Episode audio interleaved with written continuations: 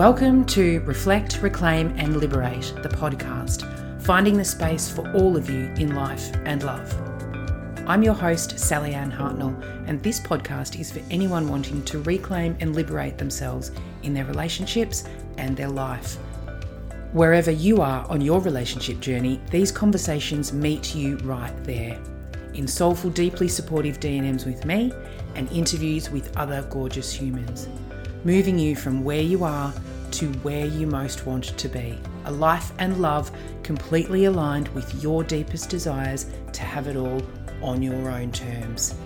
If you're seeking a relationship and a life that lights up all of you, you're in the right place. I'd also like to acknowledge that this podcast is recorded on the traditional lands of the Wurundjeri people and pay my respects to elders past, present, and emerging and acknowledge them as the original storytellers of this land. Welcome to another episode of Reflect, Reclaim, and Liberate. Extra special welcome to anybody who's new here. If that's you, I would really encourage you to go back to episodes one and two. gives a really good overview of the podcast, and an introduction to me and my work. Um, for regular listeners, extra special welcome to you. Welcome back. Um, today, I'm going to talk about healing after divorce, specifically signs or indicators that you are healed after your divorce. Now, it's not, it's probably a lifelong kind of healing, right? Um, you know, I'm, what are we, golly, 11 years post divorce and a couple of years add on to that separation. Um, and yes, I would say I'm really well healed, but if you're a regular listener, you would have heard me speak before about things that, you know, trip me up or activate me that might, you know, patterns that reemerge. Um, so the healing, the healing continues well, well beyond just the divorce. Um, and of course, it's not linear, it's not a straight line. Um, two steps forward, one step back, few side steps, a bit of a dance here, a bit of a dance there. And of course, we do tend to get pulled back into repeated patterns, childhood wounds, all the things. So, today I'm just going to step through some really simple, straightforward signs that you are healed or at least healing after your divorce. So, Number one, the divorce, the breakup no longer dominates your thinking every single waking moment. The breakup, the divorce, the negotiations are no longer playing on that constant loop in your head. Now, if that's where you're at at the moment, if that's the point where you are, know that it doesn't last forever. So if you've moved through that and it is no longer dominating your every waking moment, if it's no longer that constant loop going around and around and around over and over and over in your head, great sign you are on the way to healing. Number two, you're not talking about it quite so much. You may not be talking about it very much at all. It's something that happened, but it's no longer at the forefront of your mind all the time, and you've got other things to talk about when you first separate, when you're in the messy middle of divorce, it can sometimes be all consuming. It is the only thing you talk about. And yes, talking about it is important to process, it's important to clarify your thoughts, it's important to get it out. But a great sign that you're on that healing path is that you're no longer talking about it quite so much or very much at all. Number three, you're no longer stuck or sitting in that what if kind of thinking, mulling over, overthinking all the possible scenarios, all the things you could or should have done or not done or done differently. You're not wondering about the what ifs anymore. You've accepted what happened, that it's past and it can't be changed, and you've actually started to shift your focus to the future. So you've released yourself from that what if that what if kind of thinking. Number four, you've forgiven yourself. You've forgiven yourself for your part in the unhealthy, unhappy relationship dynamic. You've forgiven yourself for your mistakes. You can be gentle and compassionate about it. You're not beating yourself up about it. You're not tipping into a shame spiral about your role in the relationship and the divorce. You've found ways to forgive yourself. Number five, you've integrated. You've integrated the lessons, the learning, the mirror this relationship and this divorce held up, what it held up and showed you. Regardless of your unique divorce story and what ultimately contributed to the ending and the breakdown of your marriage, your relationship, you know that there's shades of grey, that no one person is 100% responsible. And I'm not talking about abusive relationships here, right? We need to be very clear on that. In the early stages of your divorce, it's really common to lay the blame, to finger point, to lay all of the blame on your ex. But as you move through, as you reflect, as you heal, you'll find that you're taking a more nuanced view.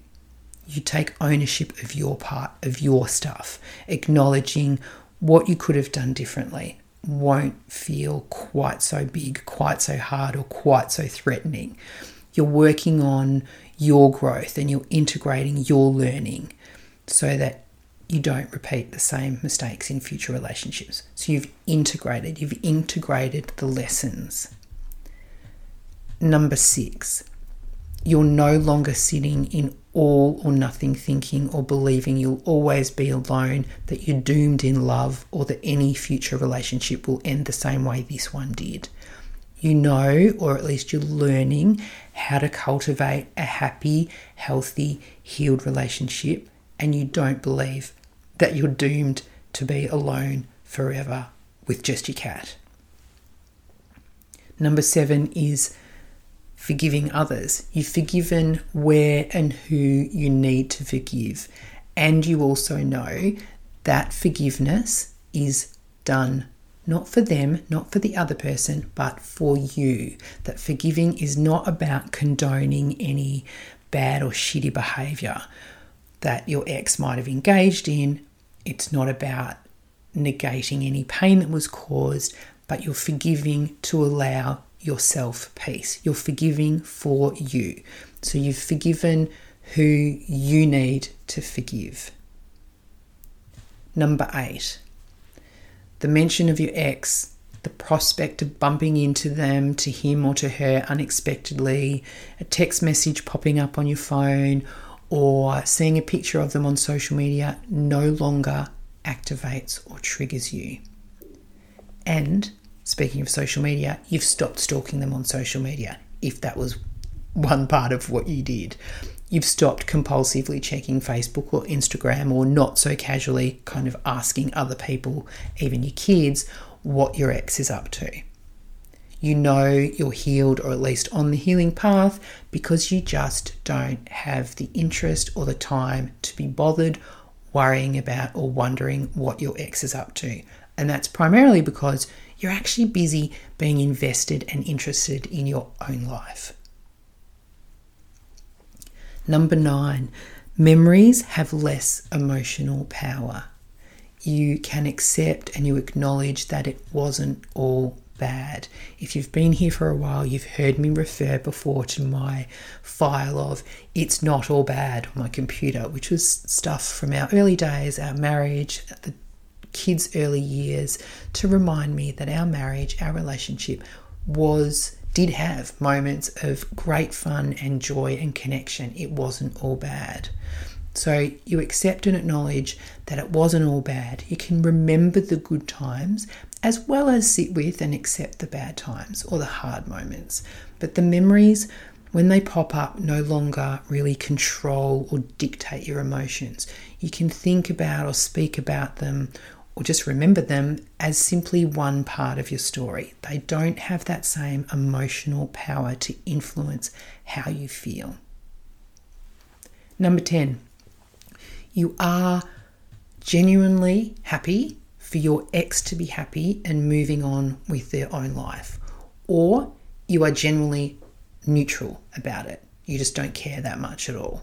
You can have gratitude for your relationship, the time you shared, the time you shared together, and you can also be genuinely happy that he or she is now happy in a different relationship, in a different chapter of their life. So you can actually be genuinely happy for your ex. Strong indicator that you've healed. Number 11 is that you have released yourself from the story of needing to be chosen. You've released yourself from the need to be chosen. You don't need to be chosen by someone else. You don't need to be chosen by your ex. You know that you actually get to choose. You get to choose and you choose you. You've shifted from that beginning point of, oh my God, I'll never get over this, I'll never get through this, to, I really want to get over this, I really want to get through this, I want to move forward, to a determined, I will move on, but where you're sounding more confident than you actually feel, but you've moved now to a deep knowing that I'm going to be okay. Even if you're not quite okay yet, you know you will be okay. Really powerful sign of healing. And then you realize that you come to that point where you realize it's not just a throwaway line, it's not just a platitude, you actually believe it. You know that you will be okay. You know that it will be true for you, even if it's not right now.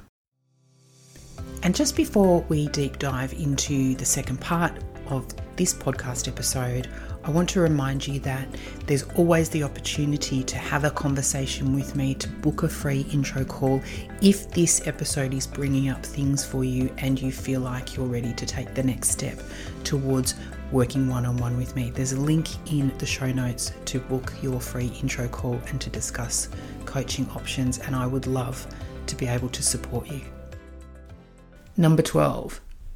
This is a massive one, I think. Um, and it is about comfort in being alone. You are 100% comfortable being alone, being on your own. You appreciate the difference between alone and lonely.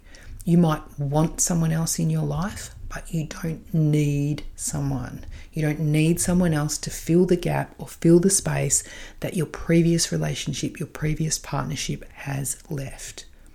You're completely whole on your own. You are 100% comfortable being alone. Surefire sign you are healed and then potentially ready to date again. You're happy alone. You don't need someone. You might want someone, but you don't need someone. Number 13, sign that you are healed or at least healing, is that you're filling your time with things that genuinely feel good, that light you up, that excite and that interest you. You're not hunkered down under the covers. You're not eating chocolate on the couch, binging Netflix all the time. Sure, that's fine at times, but you're actually out and about, filling your time with things that feel good, that light you up, that excite and interest you. You're doing the things you love, exploring maybe new interests, new activities. You're trying those things that you've always wanted to try, or you're rediscovering the past interests you had maybe forgotten about, or that had that there was no space for when you were married, when you were in a relationship. So you're filling your time in ways that you want to fill your time including sitting on the couch, eating chocolate, binging Netflix. Number 14 is about your priorities. You are prioritizing you. You're prioritizing yourself, you're prioritizing your well being, you're sleeping well, you're eating well, you're moving your body, you're tending to your mind, your heart, your soul. You are really taking good, deep care of you and you are prioritizing you. You know what you want, you know what you need, you know your values, you really know you, and you're making yourself your number one priority. And my last indicator that you are healed is that you actually have hope for and you can actually imagine a beautiful, magnificent future for yourself and you're starting to create it for yourself. You're taking steps towards that future. The return of hope after the mess that divorce can be, the the storm of your divorce. The return of hope is like that rainbow after the storm of your divorce. And it's a really beautiful sign that you are healing or healed. So, having hope for and being able to envisage a beautiful future for yourself and actively taking steps towards it is a surefire sign that you are healing or healed after your divorce. Of course, this is not an extensive list. These are just my top tips or top indicators that I see in clients that that show that my beautiful clients are well on their path to healing after divorce. If you have others, please reach out and share them. Um, I'd love to chat in DMs on Instagram. Let me know what you think and what indicated for you that you felt healed after divorce. Um, and if you know someone who's in the weeds, who's in the trenches, who's in the messy middle, this can be a really great episode for them to show that there is that rainbow coming for them. And if that's you, if you're in the trenches, know that your rainbow is coming. There are good things waiting for you after the storm of divorce. Thank you so much for being here. As I said, please share the episode with someone that you know who needs it. If you're down for it and you love the podcast, a rate, review, and follow on whatever platform you listen to or access your podcasts would be great because it means we get the podcast into the ears of a whole lot more humans who need to hear the messages of hope and rainbows after divorce. Bye for now. I'm Sally Ann Hartnell, relationship coach, and you've been listening to Reflect, Reclaim, and Liberate. You can follow me on Instagram at Reflect Coaching, and if you can think of anyone who would love this episode, please, please share it with them. I'd also be so grateful if you'd follow the podcast and review this episode so we can get it in the ears of a whole lot more humans just like you who are ready to reclaim and liberate themselves in life and love. I hope you'll join me next time for another episode of Reflect, Reclaim, and Liberate. Until then,